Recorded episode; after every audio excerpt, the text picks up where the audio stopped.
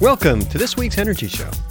We're in the midst of the presidential election, and there's lots and lots of great discussions about energy. Now, I know I'm not going to change anyone's mind about who they're going to elect for uh, the president, and, and I really don't want to. I'd like everybody to make their own decision.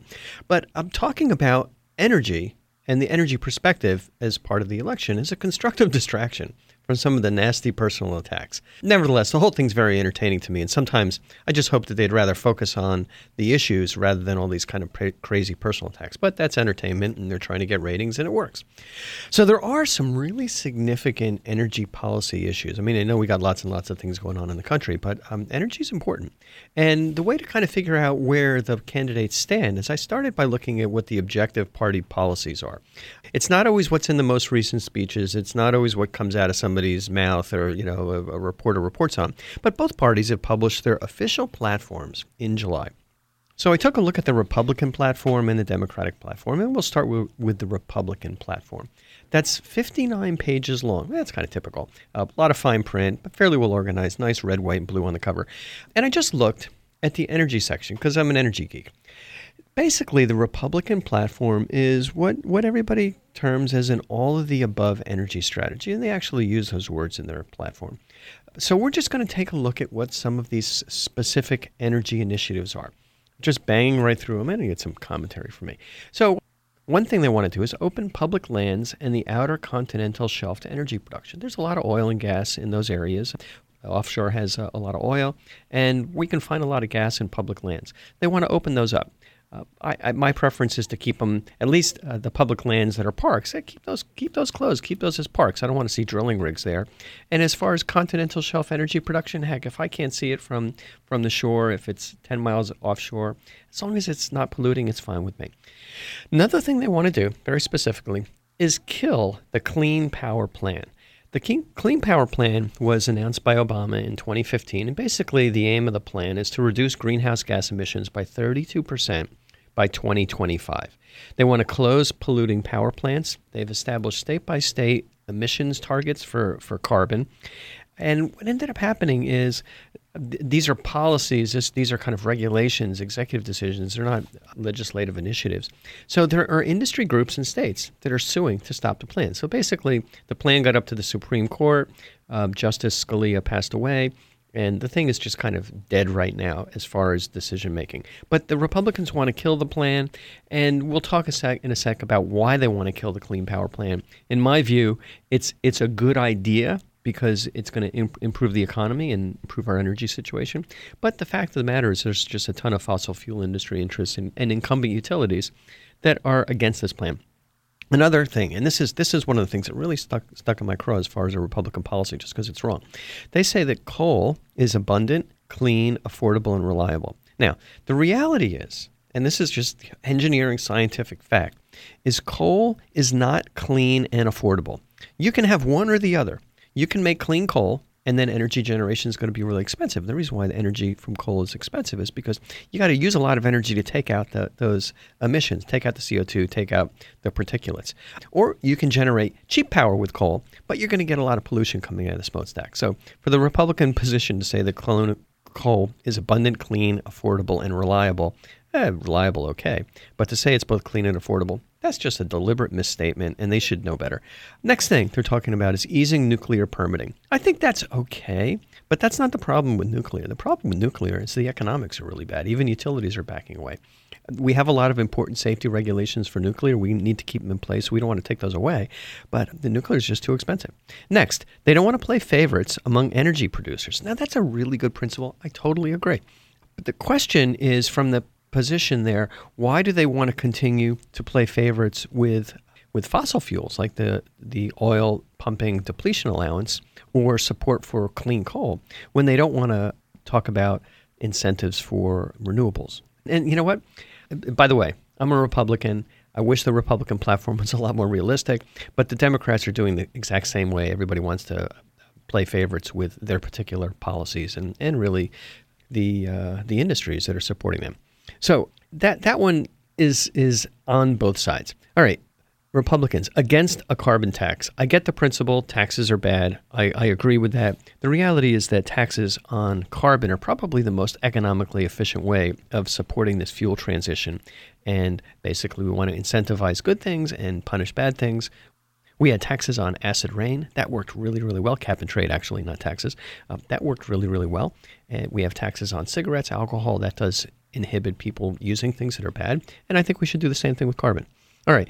Another another statement that they have there. And the environment is too important to leave to radical environmentalists. Well, let's just take out the word radical because that's something that's qualitative. It's not very objective. And then just saying the environment is too important to leave to environmentalists.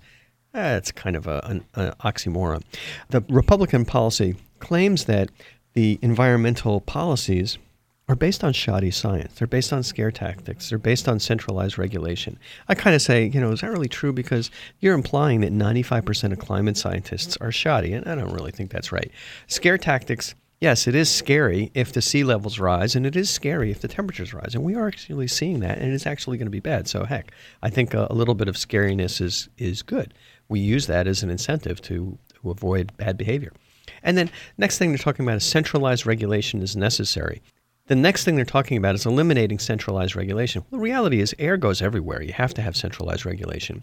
If, if you just leave it up to the states, you might have one really polluting state. I mean, this happened with acid rain. A lot of uh, pollution in the Midwest, and it was causing trees to die in New York State.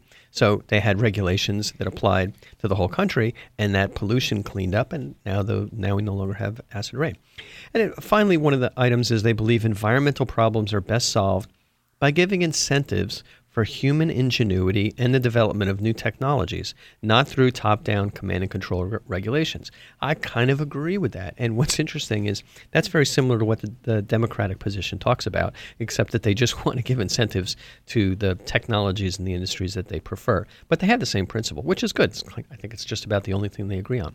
All right, now let's take a look at the Democrat platform. The platform is 51 pages, eh, about the same. Uh, it wasn't formatted as nicely as the Republican platform. But they are talking a lot about energy and a lot of the same issues. So, what, what the Democratic platform calls for is building a clean energy economy. They want to get 50% of electricity from clean energy sources in a decade. One of the things that Hillary Clinton wanted to do, wants to do, and it is in the policy, is she wants to have half a billion solar panels installed in four years. I'm all for that. That's a big job, but I think it really, really make a lot of sense. They want to have enough renewable energy to power every home in the country not the whole industry, not the whole country, but every home. And, and that is indeed absolutely positively doable. Talk about energy tax policy in the Democratic platform. They want to eliminate special tax breaks and subsidies for fossil fuel companies. Now, because of the oil depletion allowance, there's probably fewer tax breaks for fossil fuel companies on a percentage basis, but but the total amount of money going to fossil fuel companies and tax breaks is probably bigger than the renewable energy industry, at least for now. That's going to change. So my attitude I'd like to uh, eliminate all tax breaks, but as long as there's some tax breaks that we can't get rid of, I think that they should be spread out equally. Pollution and efficiency standards. The Democrats want to improve energy efficiency. They want to implement the Clean Power Plan. It was proposed, and it's, it's it was it, we're working on getting that through the courts. They want to impose more fuel economy standards. I think that's great because look at how efficient our cars are now, and they're all for building codes and appliance standards that are also improving efficiency. Those things really work. Other specifics the Democrats are against fracking where states and communities oppose it. So basically, they want to give local control to fracking. Uh, and, and you look at the Republican policy, they want to eliminate these regulations. They're kind of in conflict. If there's a community that's opposed to fracking, they should have some rights to oppose it. Democrats want to reduce methane emissions. That's a good idea because methane's a pretty bad greenhouse gas, and there's a lot of it spilling out. They want to oppose efforts by utilities to limit consumer choice or slow down clean energy deployment. This is a real biggie, and this is how clean energy is being delayed and expenses are being increased. So, utilities and incumbent energy providers are trying to prevent people from putting solar on their roofs, and that's bad. Democrats want to streamline federal permitting to accelerate the construction of transmission lines. Great. Hey, Republicans are all for that too. They want to incentivize wind, solar, and other renewable energy development over the development of new natural gas power plants. Okay, picking winners and losers, but it's these are winners that are the future economy, not the past economy. The Democrats want to make investments in energy producing communities to help create jobs and build a brighter and more resilient economic future. I think that's also really great. And that is a way to kind of put some of the unemployed coal workers to work. They want to oppose drilling in the Arctic and off the Atlantic coast. Well, you know, I'm, I'm kind of. Um, I think drilling on the Atlantic coast, if it's far enough away and there's some fuel there, we can do it. As far as the Arctic, I am kind of uh, ambivalent about that. They want to reform fossil fuel leasing on public lands. Yeah, reforming thing is tough, but I think we should definitely not increase the number of public lands where we're drilling for oil. And they want to expand local, state, and national recreational opportunities rehabilitating existing parks and enhance America's great outdoors. I think that's great. Republicans want to do that too. Nobody really wants to see oil rigs and, and, and fracking equipment in the middle of a national park, except oil companies. So here we are talking about the energy politics coming up to this presidential election. Now, we talked about the Republican platform and the Democratic platform. Now let's talk about the specific comments that the that the politicians have made. What does Trump say about energy? What does Clinton say about energy? What is their particular platform? Well, start off with Trump. And, and what's really interesting is Trump's specific initiatives and goals and ideas are not completely aligned with the Republican national platform. There, there's some changes, and, and some things change very, very quickly. So it, it seems kind of clear that Trump wasn't that involved in creating the platform. There's, there's really two different entities the Republican National Committee that, that has what all Republicans want to do. And then there's what Trump wants to do, which is somewhat aligned, but not perfectly. So, and these are things that Trump is saying now. So, really, all we can glean about his position is what he's saying now, not what he said in the past. And, and obviously, people change their minds, and they've got every right to do that. So, as far as what Trump's talking about now, he's not a big believer in man made climate change. He didn't say he doesn't believe in it, but he's not a big believer in it. So there's a little bit of wiggle room there. So he's made a comment that he suggested that climate change might be a hoax invention from China. And the reason why China would do that is they would undermine the U.S. industrial interests in job creation. So a little bit of logic there, which is climate change was made up by China that way that they're going to create a lot of renewable energy and, and the climate change problems are going to inhibit the U.S.'s fossil fuel energy industry. Well, you know, that, that's possible. I'm not a particular agreement. I'm not in agreement with that because I'm looking at what the scientists all over the world say. But that's that's interesting. All right. Next comment. And talking about energy prices, and this is really interesting. What's interesting is that electricity prices went up faster during George Bush's administration than Obama's administration. Now, I think the reason why they went up faster is, was because there was a lot of de- deregulation in the energy industry, and as as electricity was deregulated, the utilities are like, hey, hey you know, we're, we're no longer being capped. Let's raise the price. So that changed a lot. You know, part of last decade, it went up a lot. Uh, now, natural gas prices with under Obama, under a Democratic administration, actually went down. So Trump is having a hard time saying, hey, you know, elect me because I'm going to get these natural gas prices down. Natural gas prices went down because of Obama. And the reason why they went down is because of fracking and because we had new technology there. You kind of have to there are no coincidences here, but these changes, electricity deregulation, took uh, 10 years. Fracking developments probably took 20 or 30 years. And when they really started hitting their, their stride, that's when the impacts changed. It's just a complete coincidence that electricity went up during Bush and natural gas went down during Obama. Now, energy jobs. Uh, the Republicans and Trump is always talking about the problem about this war on coal. Now, when you look at the objective results, you see that the coal industry is indeed contracting. The reason for that is that natural gas is much cheaper than coal. Generating electricity from natural gas is much cheaper than coal. And then Another reason why that is less expensive is because there are environmental regulations that require the utilities, the power plant companies, to clean up the emissions from coal. Natural gas is inherently a much cleaner fuel. It burns, you get carbon dioxide. When coal burns, you get carbon dioxide, but you get all these other particulates and oxides because the coal is a, a hard mineral.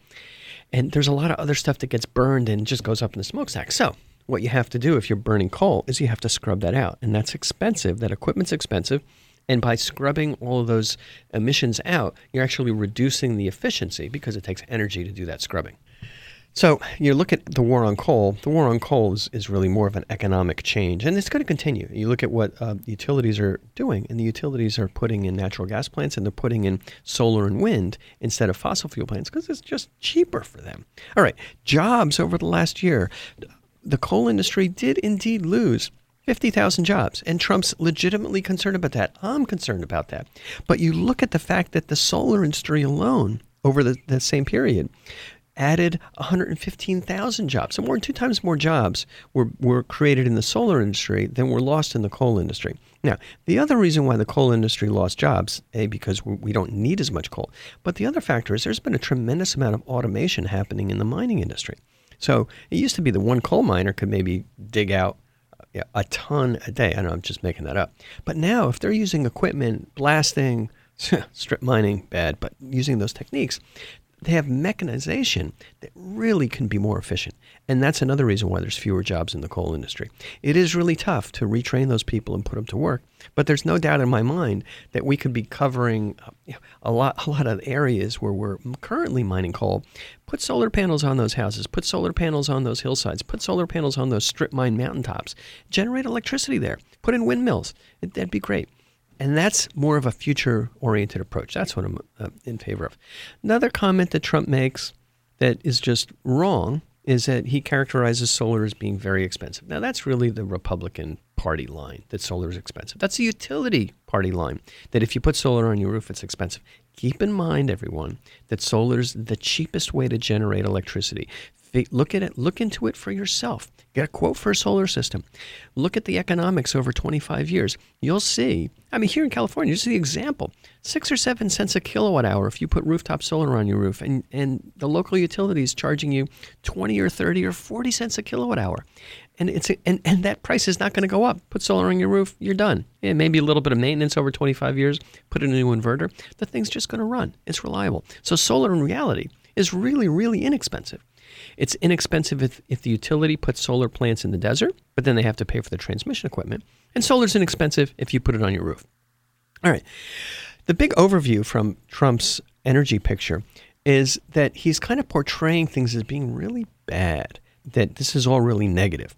The reality is, I think we've done really well over the past 20 years or so with our energy situation. We've created an incredible number of clean energy jobs, over 200,000 in the solar industry alone, lots and lots in the wind industry. We've created a lot of jobs in the natural gas and the oil industry, and that's a good thing. Yes, there's been a decline in coal jobs, but every time there's a technological transition, people go and work into different industries. There's not a lot of people in in uh, horse stables anymore because we're driving cars. There's not people. There's not a lot of streetcars and, and railroads anymore because we've got train, we got buses and planes. So these are just natural transitions in technology. And one of the most important things is our energy costs are lower than they've ever been, and we've got very concentrated, convenient forms of energy.